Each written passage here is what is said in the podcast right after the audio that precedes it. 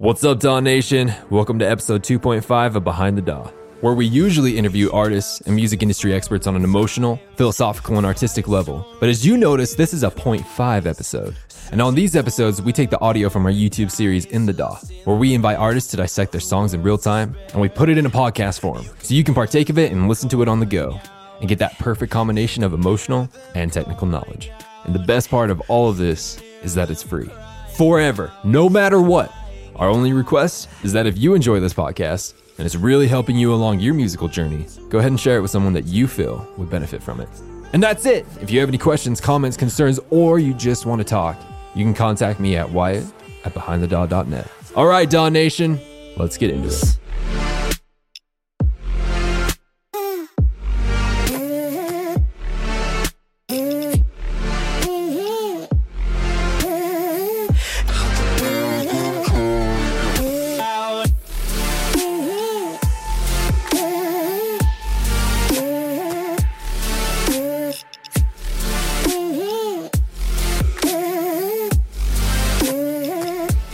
It's, got a vocal in it. How did you? Was that was that your vocal, or did you get someone in for that? Or Yeah, that's uh that's me singing. Actually, it was done really fast. I just kind of grabbed my bluebird in the hand and I just recorded it all in pretty much close to one take. So you're saying is that like you actually, uh, I guess the term is preventative production, right? So you don't like create a song and then go back and create space for it. You create space while you're producing, kind of a thing. You know what I mean? You you Yeah. constantly make a decision.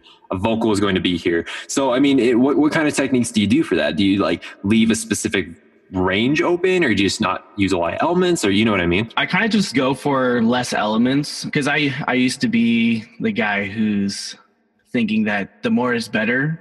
Because you don't it's really honestly it's hard to have the imagination that the vocal is going to be there. You want to keep trying and like filling up the spectrum and make it sound as awesome as possible but then once you get the vocals you realize that it's just too chaotic. I try and make it like pretty darn simple. I always know that i can add more after the vocals. I'm not stuck with what i have once i record the vocals. I can always edit it and add more. And, and, and do you have pretty much the entire track, or uh, the the entire track laid out at that stage, or is it more just like two or three of the main sections? Usually with my tracks, I have the intro, first verse, drop, chorus, and then the second verse to the pre chorus. I kind of just like copy and paste it a little bit for just recording purposes, just so I can have like the timeline in my head of like when things are supposed to happen and where they're supposed to be. And then once I get that, then I'll kind of change it and add the actual structure of the song. When it comes to recording vocals, uh, quite a few people, especially you know, like you and I, we, we went to Icon, and so they they kind of taught this underneath the table, where it's like when it comes to vocals and recording vocals, you do that in Logic, and then you do your production in Ableton, or at least that's kind of like the rule of thumb. You know what I mean? Did you just do everything in Ableton? Because that's kind of what it's sounding like. Yeah, for sure. Everything I export the whole track because it's literally impossible to record with the full session because your computer will just die with Indeed. Buffering and latency and all that. So I export the track, uh, put it into a separate session. Yeah, I just kind of go from there. I don't really like Logic that much. I get that people like the whole playlisting thing. Honestly, I feel like there's not that much control when it comes to the playlisting. And also, you have to export all the vocals, multi tracks from Logic, and then you have to put them into Ableton. So that's just like one extra step that just doesn't need to be there. That makes sense. Yeah. So just so those of you who don't know what he's talking about, so in Logic, there's what's called a vocal comping function, which basically states like that. Uh, let's say you're recording a four bar loop. You can go in and you set that four bar loop, and at the end of that loop, it'll round, it'll go back around, and you it will create different takes. And at the end of it, you can basically make a Frankenstein version of it. So you can be like, I want this part from this take, this part from this take, this part from this take. So depending on uh, how good you are or your style of recording or, or, or sorry, singing or rapping or whatever you do, it could be good, it could be not. So like I rap, and so that was a game changer for me. It's awesome. You sing, and you're an amazing singer. So you don't really have a reason to use it. You know what I mean? But for me, it saves hours and hours, even with exporting it and putting back into Ableton and everything. So I'm super stoked for you because that would make things so much easier. You can. There's a bit on, on the Ableton forum where you can submit a f- feature request. That could be a cool thing to submit. I want to be able to have the session view and then the like track view like set on separate screens. That'd be awesome. You, you, have been able to do that for a while now. If you, yeah, there's a, there's a setting called dual monitor. Um, yeah, I, I think it was either 8.5 or 9 they in, introduced it. So yeah, you can, uh, you can do that. Man, Moves, Ableton, making moves. that's awesome. My first observation with this song that I really, really liked is your use of silence. It was amazing, especially in the drop. If we hop over to the drop section and just just take a listen just for a second, people will see exactly what I'm talking about because it's amazing.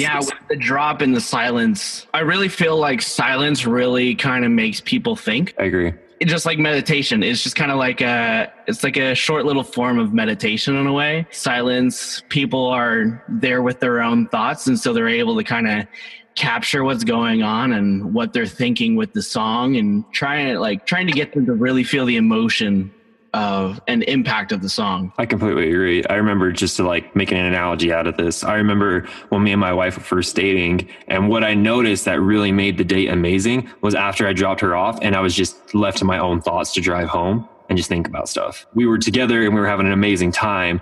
And then what made that amazing time even more amazing was just like sitting there alone quiet, just thinking to myself about it. It was amazing. You know what I mean? And that's what I kind of relate to this is like you present an idea, dope idea. Now it's like, just think about it just for a second. Bring it back. Definitely, definitely. And and it also, from my perspective, it makes everything that's big feel almost bigger because of the contrast. Whereas if you, if you, if you go from something small to big, there's I mean, it'll still sound like the big thing will be big, but if you go from like nothing almost to something big, then it becomes like this whole new new thing as a result. So yeah, it's a I'm I'm, I'm a huge fan of it. Thank you. Yeah, I feel like nowadays, like people don't have a lot of time to just kind of stop and realize their thoughts. They're always on the go, and I guess this is kind of like a song that thinks that they're on the go, but uh, also kind of makes them think at the same time. You know. Dude, that's crazy. So I, I like I'm just barely putting this together. So you put that silence in as like a conscious decision so that people can stop and think about this. Is that is that what you're saying? Yeah, because well, yeah, that's the thing with uh, songs. If they keep going and going, you never really have time to process what's actually happening. Hmm. So if you're able to put silence in a song, like say before the pre- like the verse to the pre-chorus, like if it kind of just like stops and like reverses in or something, like that's just enough silence for the brain to comprehend and uh, respond to what's happening in the song. How do you know where to put silence? That's a good question. I'm, I'm sure it's an arbitrary answer, like it's going to change, but I guess more so, I should ask, how did you know where to put silence in this song? Oh no, I I guess I was just kind of following um what I had done for the the verse. So I did a lot of bouncing to audio, which I half do, half don't. But I was doing cuts on the three. Like with the snare? Yeah.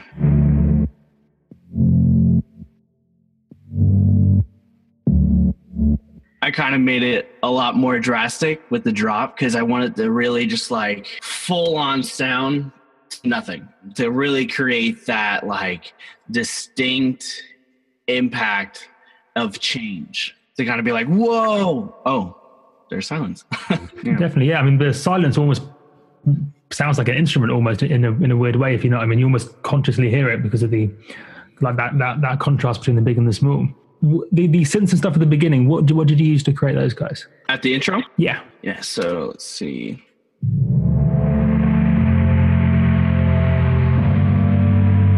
Yeah, so I actually have my own preset that I made. I actually call it water boat because it kind of sounds like a boat underwater, like from underwater.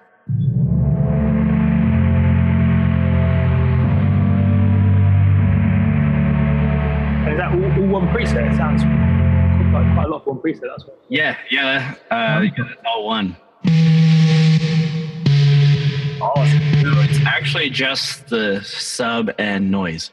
That makes sense. So you're taking advantage of. um, m- m- A lot of people don't know this, but the the the noise oscillator in uh, Serum can actually act as a sampler, so you can actually drag any anything you want in there, and it can do it. But it looks like this Atmos 18 that you already had it in there, right? You didn't drag that in. Yeah, it was just one of the the things that are the samples that are already in Serum. And, and, and it's uh, for, for, for those who aren't that familiar with Serum, it's the really important button is that keyboard button, um, because I think I think by default the keyboard button, which is the key, the key tracking button, isn't turned on. Uh, so to get the Atmos sound pitching up and down with the keyboard, yeah, you need to make sure that keyboard's button uh, is uh, turned on, and then it sounds like an actual oscillator almost. Kind of, I suppose. Well, I- I think I think why, why, why it sounds really cool is it's almost it almost kind of becomes one, even though I suppose the Atmos layer is the character, but then because it moves up and down pitch with, with, with the keyboard, it sounds like it's a part of the uh, the, the main layer. It's simple enough, but it also like has a really nice sound as well. Yeah, I added a little too much uh, movement on the on the tune, so I always have to move it down. Uh, I uh, when I was checking out your effects, right? So you had the the compressor on there. That was like the only time I've ever seen a preset in Serum that doesn't have the multi-band compressor on it. Yeah, I don't really use the multi-band because it adds a lot of highs. Ah, that makes sense. That's So I I wanted to kind of be like more of a like an organ in a way. cool. So I didn't want to like really take out those lows. From there, I I use a lot of Spire. I love Spire because their uh, their leads are really kind of like nicely rounded and full. So we got this right here. That was from Spire. Yeah. Unfortunately, yeah, I uh, I froze all these tracks, so you can't really see the the effects on here. But as you can hear, if you're wearing headphones, uh, you'll be able to hear that it's panning from left to right. It kind of just um, creates a little bit more width in the intro because um, I believe I have all of the chords and such in the middle, and then the the plug uh, or the lead adds a little bit of width and movement because that's the thing. A lot of people don't add uh, movement to their songs. Like uh, I have a, a push two, and I'll just I don't really use the the pads, but I use the knobs for automation. The auto the automation, uh, actually using like your real hands creates such like more real movement than you could ever imagine.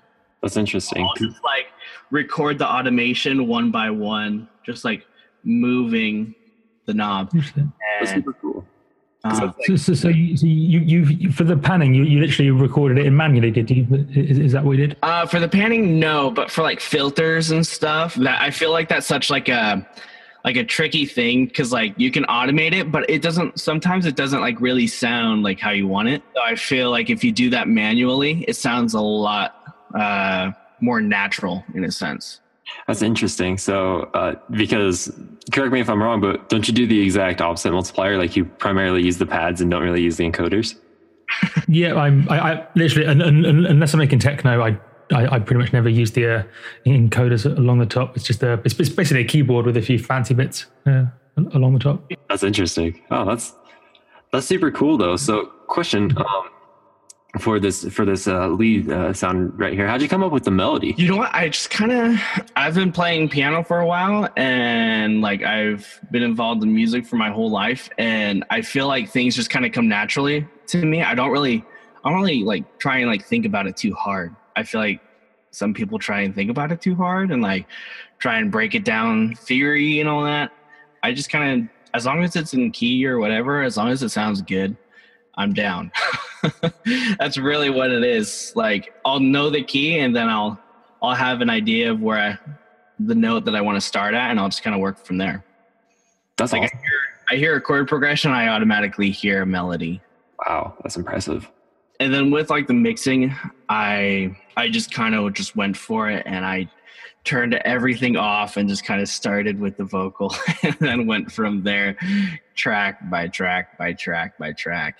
And even though it took a while, um, because I kind of kept the song like a little bit more simple in a sense because it doesn't have hundreds of tracks. Like even though it's probably close to a hundred a lot of it's like sound effects and uh, little add-ins but honestly there's not a crazy amount of like synths in here.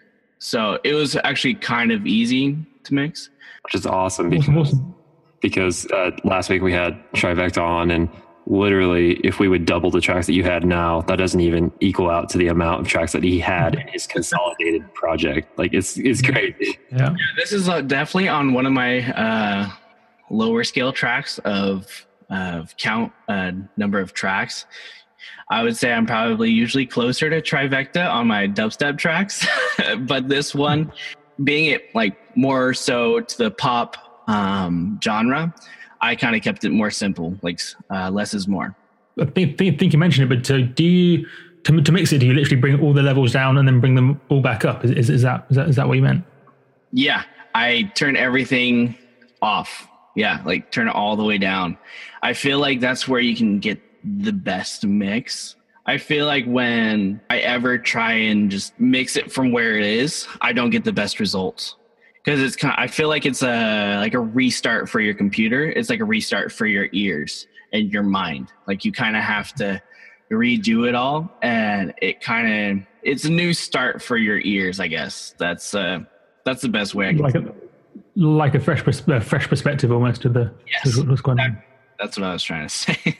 it's like Awesome, awesome. having another person come in and mix for you, but it's you. And, and, and and you mentioned about you bring the vocal up first, so that that would certainly be the most logical way for for me to approach things. So is it do you go like vocal, kick, bass, synth, or or how do you t- t- typically bring it all back up? I think I do vocal first, of course, um, and then I'll do chord synths, and then I'll work to drums, and then I'll do sound effects, and then I'll just kind of keep filling it in from there. But yeah, that's it's basically uh, vocals.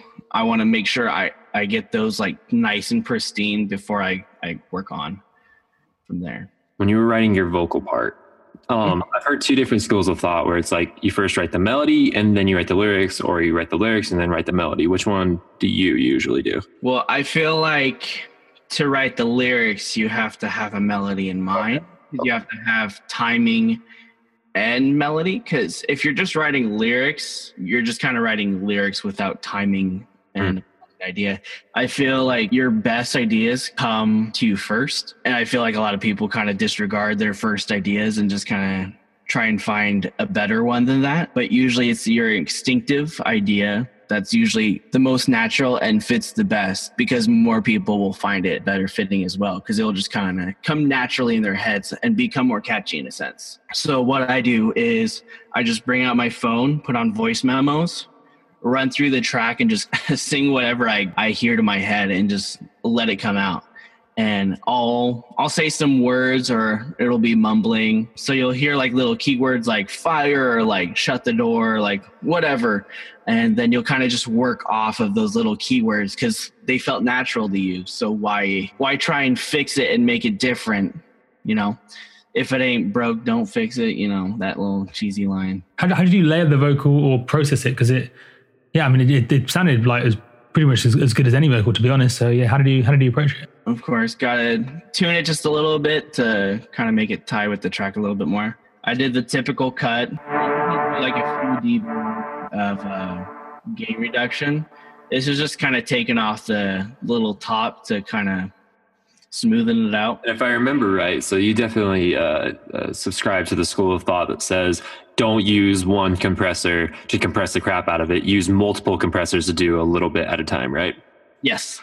Yeah, that that goes with anything I believe. Like if you're really trying to compress over 4 dBs, um, I would say use two at least. I guess it depends on like what you're doing. If you're really trying to go for that smash sound, then use one, but I usually recommend doing two or more if you're really trying to like smooth it out. Like it'll be a lot better and smooth. So yeah, from there I do a little bit correction. I didn't really do that much, and then to really give that tone that you hear in the vocal, that like warmth uh, and like crispness, I guess. I use Saturn actually. I use the vinyl saturator. I threw that on there and I immediately loved it. I I didn't turn it off because I don't know. I don't think people would normally use a saturator on their vocals. Do they? I don't know. A, li- a little bit, but not that much. If, if, if, they, if they do, it's more of a subtle sort of a like warmth or, or something. I suppose if you're doing like aggressive vocals, you may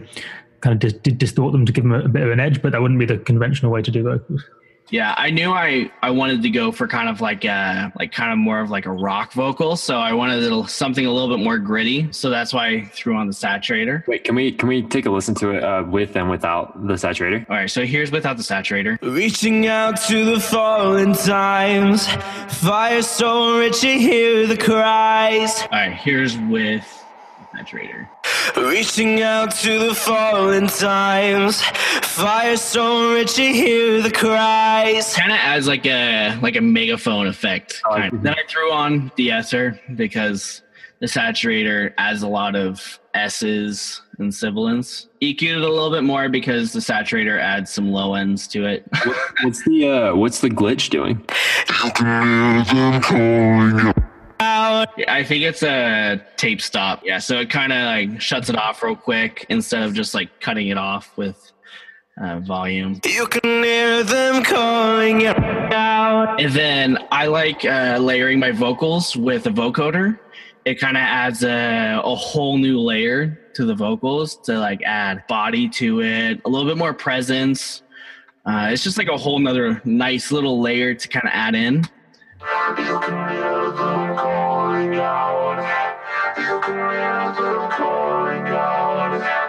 I usually just use the chords. That's kind of about it. And you know they're gonna fit because they're the chords. So altogether, it sounds. You can hear them calling out. You can hear them calling out. You can hear them crying out, crying out. That's my vocals. And then I think I have. Yeah, so I have a little bit lower. I like always layering with a lower octave. I'll just take the vocal, put it in another track, uh, lower it an octave, and then I believe I have a higher one as well. You can hear them calling out. You can And then the typical Uh, reverse. And, and is that with the uh, with, with the warping? Sorry, for the for, to get the octave up and down, or is that using something else? Yeah, so I uh yeah, I just use Complex Pro. I feel like Complex Pro, especially for um higher, sounds a lot better because if I And before you show us, I just want to make a prediction for your lower voice. Do you use just complex? Complex Pro, I believe. Oh, I use tones this time. We're both wrong. Oh man. I'll kind of switch around between tones and Complex Pro. Tones kind of I don't really know how to like describe the different like It's, it's like a, gra- a grainy sound. That's how I like, like to describe the tones and texture. Yeah. So if you hear the difference between complex, as Wyatt was saying, and then complex pro, which I use, um,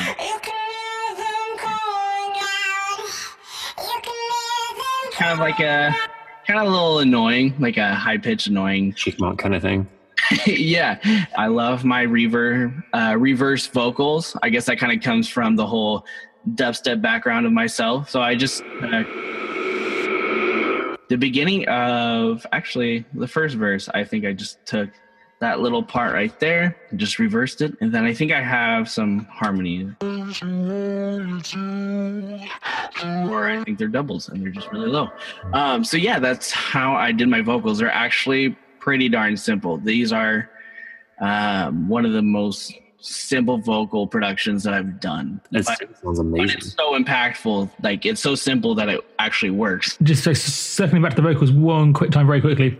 So, when you're compressing a vocal, do you have settings that you know work well for your voice, or do you do it differently every time, or kind of how do you approach that side of things? I usually have the attack slow and then the release fast. So it, it leaves the the initial part of the vocal uh, kind of safe and sound, but then it kind of takes over for the middle part. and then it releases fast. Um, I don't really compress that much, but I am actually starting to learn otherwise from a superior of mine that I might be um, compressing more soon. So, Are you allowed to state who your superior is? yes, uh, his name is Matthew Steeper. I just got an internship with him, but he's done songwriting for very big artists. But yeah, he apparently he actually told me that the guy who made these plugins that the VU meter isn't really true. Yeah, I thought that was quite interesting. Matt was actually telling me he actually compresses around like negative five to negative seven Oh wow. on just uh, two A, which I would have never thought to um, to compress my vocals that much. Seeing him do that and then hearing his final product, like you guys have definitely heard his stuff. You probably didn't know it, but you have. I guess I'm just gonna go on another little tangent here. But he uses a lot of the CLA vocals, and he just like uh, boosts the compressor and some of the other stuff, and like sounds so good. So, if you could go back in time to when you first started this song, this session, and you could like basically coach yourself, what would you say to yourself? What would you say uh, to to avoid or to try different or or or to kind of just make the the process easier? You know what I mean? I would first of all like tell myself to just kind of follow my gut and just uh, keep going with the idea. The first idea that comes to my mind, I feel like that's even though like with my what I just said with like vocals and stuff, like following the first idea is easy for me with vocals, but with like the production, that can be a little hard. Like sometimes you want to do like a bigger drop or something and that was kind of like i was questioning myself with this drop. I was uh changing it all the time because i wasn't sure if people would really dig it. It's it's quite different. The first half of the first drop is actually just like filtered. It's not bright at all. It's low and filtered i guess i just like doubted myself a lot and then i just kind of let had to let go just kind of see what people thought of it and not really care what people think about it i feel like that's the biggest thing just kind of letting things go and just going with my first feelings I like that. I feel like that's something that we all struggle with. Well, I, I see you using quite a few return tracks. Are, th- are they standard return tracks? Like like you always put the reverb on, on A, always put the d- delay on B, and so on. Yeah so i i always have a and b as the reverb and then the delay but something that i do differently than other people do for their vocal reverbs and delay is i send a hundred percent of the vocal to the send and then i automate the send volume. So instead of sending just maybe like 20% or uh, however you say 20 to the the send i send all of it and i feel like that adds a little bit more body because i feel if you only send a little bit to the actual send it reacts a little bit different if i could think of an example if you put in ableton delay and you only send say 35% you'll hear the delays and then one will just keep going and then it'll stop. So you'll hear like one side or so forth. But if you send all of it, then don't act normal. So that's kind of what I did with that. And I did the same thing with the delay. And then I always kind of take out the highs and the lows. Usually my songs are kind of more serious.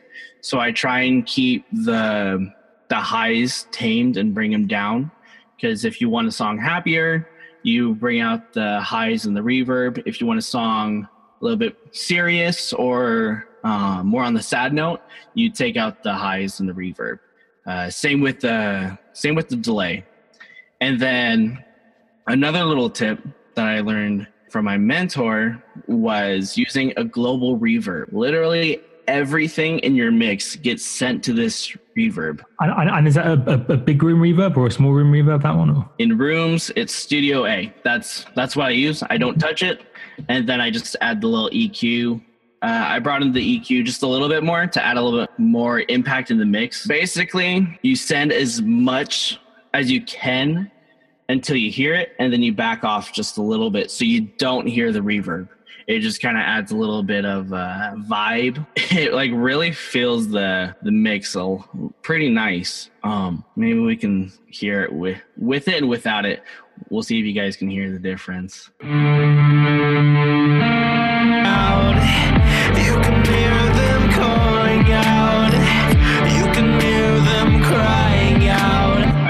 Right, so that was without it.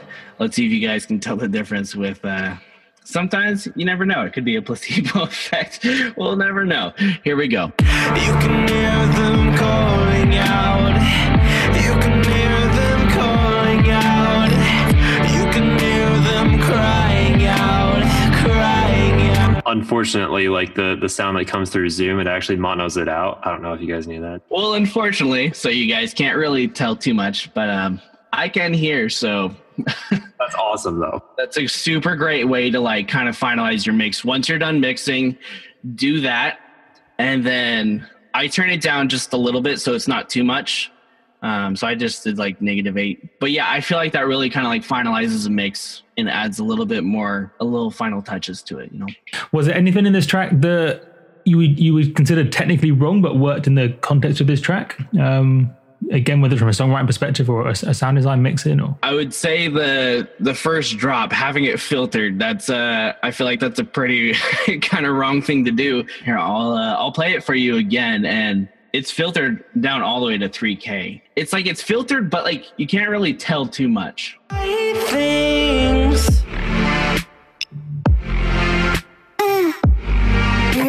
And so, yeah, not a lot of people uh, would think that's okay because normally you want the highs in there and you want it to be super impactful. But I felt because it was so, it's more of an empty track that I felt like it was already impactful. So I didn't really need that. Probably all the silence that I have in the track, my track is probably, I would say like almost thirty percent silence. You know, yeah, the vocal over it. But uh, if the vocal is taken out, there's probably about 30% silence in the whole track. which is crazy, which which is great. You know what I mean? It's so it's so awesome that you pulled it off. You know. To wrap things up here, what we like to do is just to ask you, and, and feel free to say no. But would you like us to enter mentor mode and to tell you some of the things that we felt like would be awesome that could improve the track even more? Yeah, sure. One thing that I noticed that would be super awesome is when uh, you were doing your vocal uh, uh, uh, stacks. So, like for example, how you uh, tune them down and tune them up. Something that I want you to try different. I'd love to hear what you think about it. Uh, do you have uh, the the mushroom pusher, infected mushroom uh, uh, plugin? It's called a Manipulator? manipulator. Do you have that? Yeah, I do. Have you played with the formant shifting on it? Yes, I I actually literally just got manipulator. So this track is actually kind of old. Let me get a manipulator for you. the tone that it has because you know we've we're seeing a lot of this you know people uh, taking their vocals pitching them down using complex pro or just complex and and and that's happening quite a bit and it's cool because it's awesome but because it's it's happening so much it's starting to get to the point where it's it's it's kind of standard you know what i mean it's not no longer as special as it was but manipulator for those of you who don't know uh, you know traditionally if you wanted to create a vocal or or, or, or a, a double or, or whatever it is you had to pitch it down a complete octave or else it gets out of key. Manipulator actually shifts the formant. So the, the notes you, the person sings stays the same, but the tone changes. I love it. I use it all the time now. It's great for like little ad ad libs or uh, little background things. Um, all right, so let's try it. Um, here we go. So here's the regular vocal, uh, unpitched. You can hear them calling out. You All right, and then let's just bring it down like six. You can hear them calling out. You can hear them calling out. You can hear them crying out. Yeah, because because you're still singing the same notes. It's just changing the tone of your voice. You know what I mean? To me, Manipulator has a little bit higher quality than that of of Ableton's just you know complex or tones or whatever it is. You know what I mean? Yeah, I agree. No, I uh yeah, I kind of changed over to uh your process thought of with manipulator. Awesome.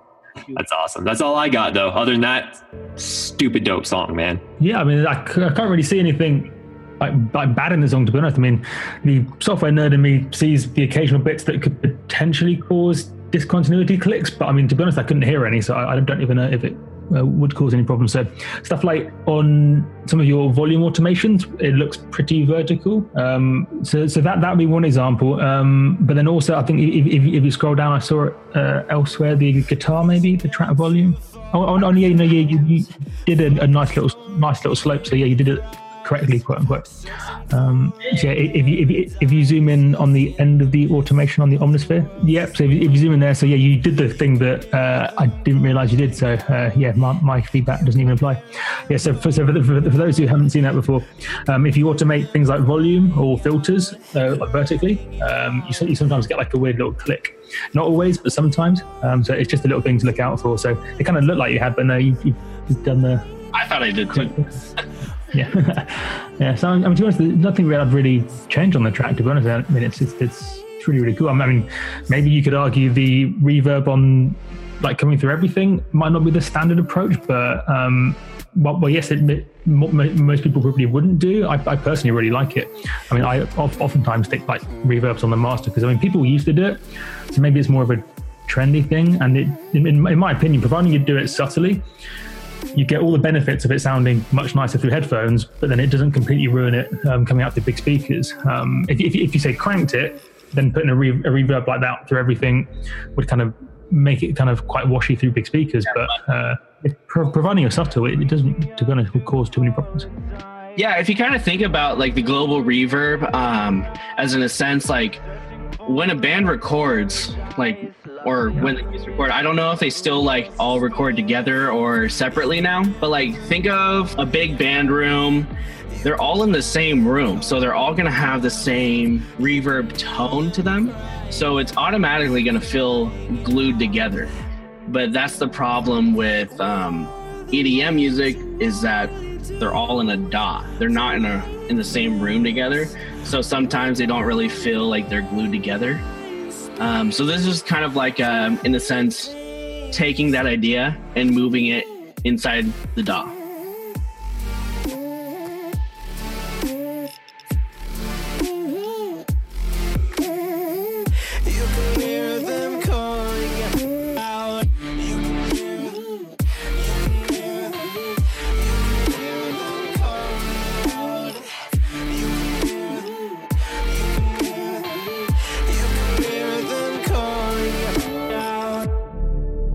Thank you so much for listening to this episode of Behind the DAW. We really hope you enjoyed it. Did you enjoy the questions that we asked, or would you have liked to hear different ones? If you're listening to this on iTunes or any other podcast related app, make sure to subscribe and leave a review. And if you're listening to this on SoundCloud, make sure to like, comment, and follow, and we'll see you next time on Behind the DAW.